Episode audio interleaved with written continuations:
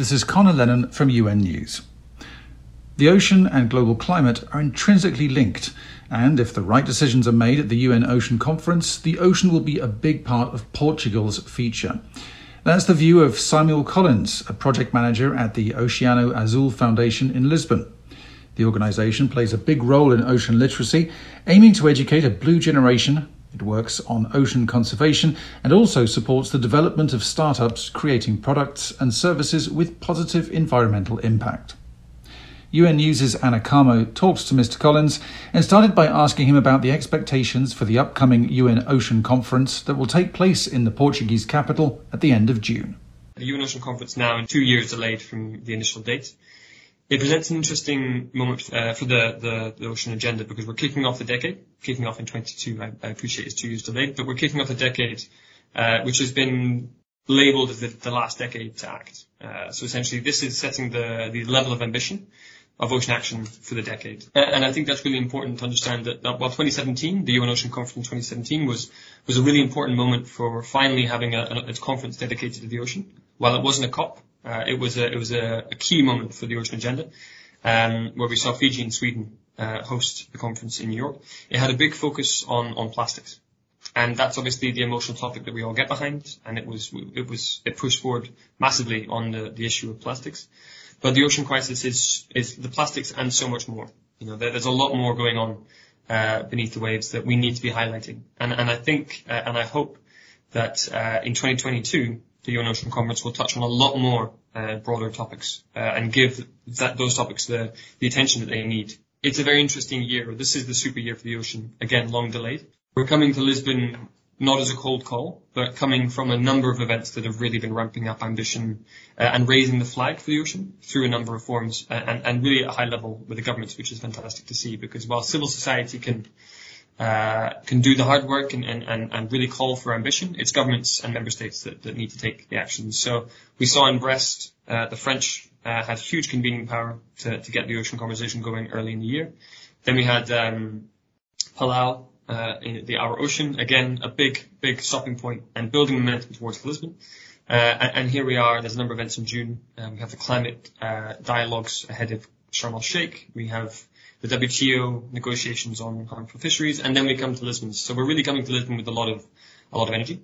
Um, and then even looking past Lisbon, you know, it's, it's a jam-packed year. We have high seas in August. We have uh, COP27 in Sharm el Sheikh. So the, the really the big hope for for Lisbon is really kind of getting a number of decisions uh, out the way in 2022, so we can hit 2023 with a, a, clean international slate. You know, there's a lot of decisions that have been in the pipeline and procrastinated and close to the finish line, uh, and Lisbon represents a, an opportunity to really kind of push forward and, and close those files uh, and move on to more pressing issues as well. Great. Can you speak a little bit on the Friends of the Ocean initiative and what are the opportunities for collective action arising from it? Sure, yeah. So the, the Friends uh, of Ocean and Climate are uh, uh, an informal group uh, of member states that are working within the UNFCCC, so the climate negotiation process, um, really bringing in the ocean to, to that forum. Because again, as, as we've seen, uh, as I mentioned earlier, there's no COP for oceans. So the ocean is usually added on uh, as an extra to the, the climate COP conversation or the biodiversity conversation. So, uh, but but it's it's been a hard uh, push to get those present in those negotiations. So the ocean had a huge win in Glasgow, um, which is down to the you know tireless work of, of a number of member states, but uh, but really pushing from civil society to get the ocean recognised in the climate negotiations as fundamental to combating climate change, which it which it absolutely is. And, and, you know, the success of Glasgow uh, fully goes to the, the civil society organisations and the, the, the, member states and individuals that were pushing that agenda for, for a long time. The Friends themselves, they represent uh, an informal group of countries that are that are all ocean ambitious uh, and keen to see the ocean agenda move forward within the climate negotiations, but also beyond. Because while in Glasgow um, the Friends were convened to discuss how the ocean should play a role in the climate negotiations, to be true to that nexus, we need to convene them and make sure they're present here in Lisbon to make sure that the climate is present in the ocean uh, deliberations. So again, this serves as a, as a, as a way to make sure that messaging uh, and, and information is flowing smoothly between UN processes. What the Friends represent is a, is a channel between the, the climate COPs, uh, for example, COP26, we did a bridge to Lisbon, and now in Lisbon we're going to do a bridge to Sharm el Sheikh, COP27. So they act as a, as a, as a kind of vehicle to make sure that ocean climate messaging is always is always present and is always increasing in ambition. What do you think it represents to have the conference um, in a country, and you know specifically in Lisbon, but also in a country that is um, so dependent on the on the ocean and on the on what the ocean brings to the to the society there? Yeah, it's, it's a really it's a really good point, and and Portugal uh, has always been very. I mean, the ocean is a huge part of Portugal's history. Uh, you know, you see it in the names of the families, you see it in the, the street names, you see it in, in all the culture, uh, the food particularly. Uh, and I always say the ocean will be a big part of Portugal's future if the right decisions are made now. But if the wrong decisions are made now, the ocean is going to be uh, struggling for the future for everyone. Um, that that's that's that can be understated more. Uh, and so Portugal has always been leading on, on a number of ocean issues, um, and not least of all because in, in 1998, it, it's quite poetic actually with the, the location of the conference. In 1998, obviously the uh, the Expo 98 was was in Parque de um, and Portugal decided that would be the International Year of the Ocean.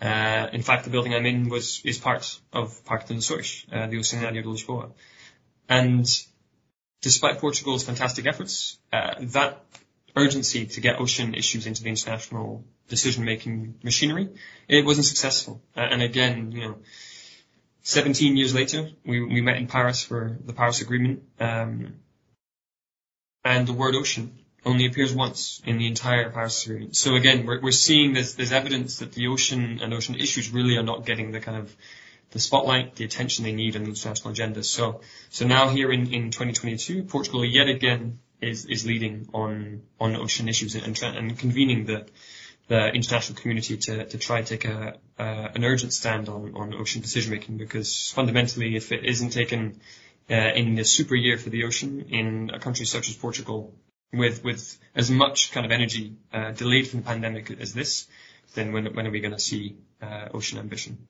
That's absolutely true. You were talking a little bit about the Oceanário de Lisboa, and um, I understand that's one of the fundamental assets in developing the literacy and conservation practices of the foundation.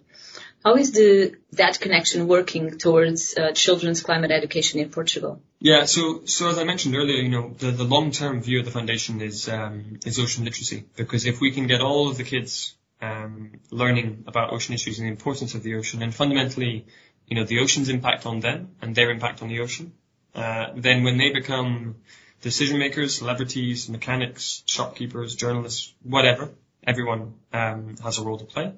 Then the decisions that they're making and the votes that they're voting for and the, the products that they're buying um, will be done with that information in hand. I often say that I, you know, during my education, um, not too long ago, I'd like to think, um, we learned about, you know, the global warming, but fundamentally there wasn't uh, a, a, sense of urgency. And obviously we have to deliver information in a way that is uh, digestible for different age groups, but considering the importance of these issues uh, and the fundamental impact they will have on the very, very near future in the current generations, we have a responsibility to deliver certain information to our, our younger generations. And with that information, they can take the decisions uh, that they want. So Ocean Azul, together with Oceanário, um, uh, the programs that we have really try to reinforce the importance of the ocean to the younger generations. Uh, and we, we, we've had some fantastic success. So what we do is we, the foundation program Educating a Blue Generation, we teach the teachers and we give them the material and the curriculum to to pass that message to the, the kids in the first cycle of education. So they still do maths, but they speak about fish. They still do French, but they speak about the ocean. They do history, they do law of the sea, geography, oceanography. So really just reinforcing a curriculum that's looking at through a blue lens. Uh, and in the Oceanário, the, the fantastic facility of the Oceanário Lisboa provides the kind of um, emotional connection that the kids might not have the opportunity to, to experience. Um, and then they can come here and do a lot of fantastic activities and, and trying to get it a little bit exciting, you know, because, uh, it, it's, it's always easy to go doom and gloom. Um, but there's a huge amount of, of potential in, in, a healthy ocean. And so really reinforcing that, uh, is important. Can you speak a little bit of um, what drove you to the marine protection? Can you tell us a little bit about your story? It's a bit of a strange. I mean, I've always been interested in, in biology uh, and nature. I, I grew up on an island uh, in the northwest of Scotland, and so I was always close to the ocean. I was always either on it or under it.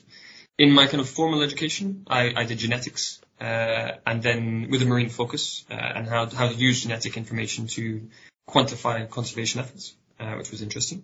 Uh, and then that moves on to more of a kind of a quantitative statistic uh, path. Uh, and then I think with, with, with the, the kind of increase in, in urgency through a number of, of agendas in the last, I would say, 10 years, um, with the climate conversation moving forward, uh, the biodiversity conversation moving forward, I would say almost uh, ignorance drove me to uh, the ocean agenda. I was in my, you know, relatively naive way, considering I lived beside the ocean, was unaware of the, the, the state of the ocean and, and the role that the ocean plays in the kind of the global planetary system. You know, the the ocean is is fundamentally integral to the climate.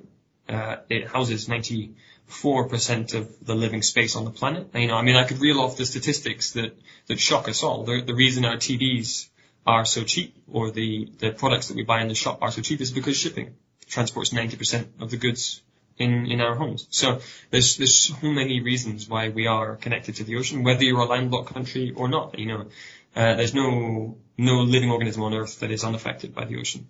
And I think as as I kind of came to, to this to this realization, uh, uh, you know, the, the, the urgency. Uh, we've seen the kind of the climate anxiety and the, the biodiversity anxiety we've seen spread across the younger generations. I was perhaps, um, you know, uh, a few years ahead of that, and, and I, I left my academic path and, and moved into how I could interact with, with influencing those, those and pushing forward those, that agenda.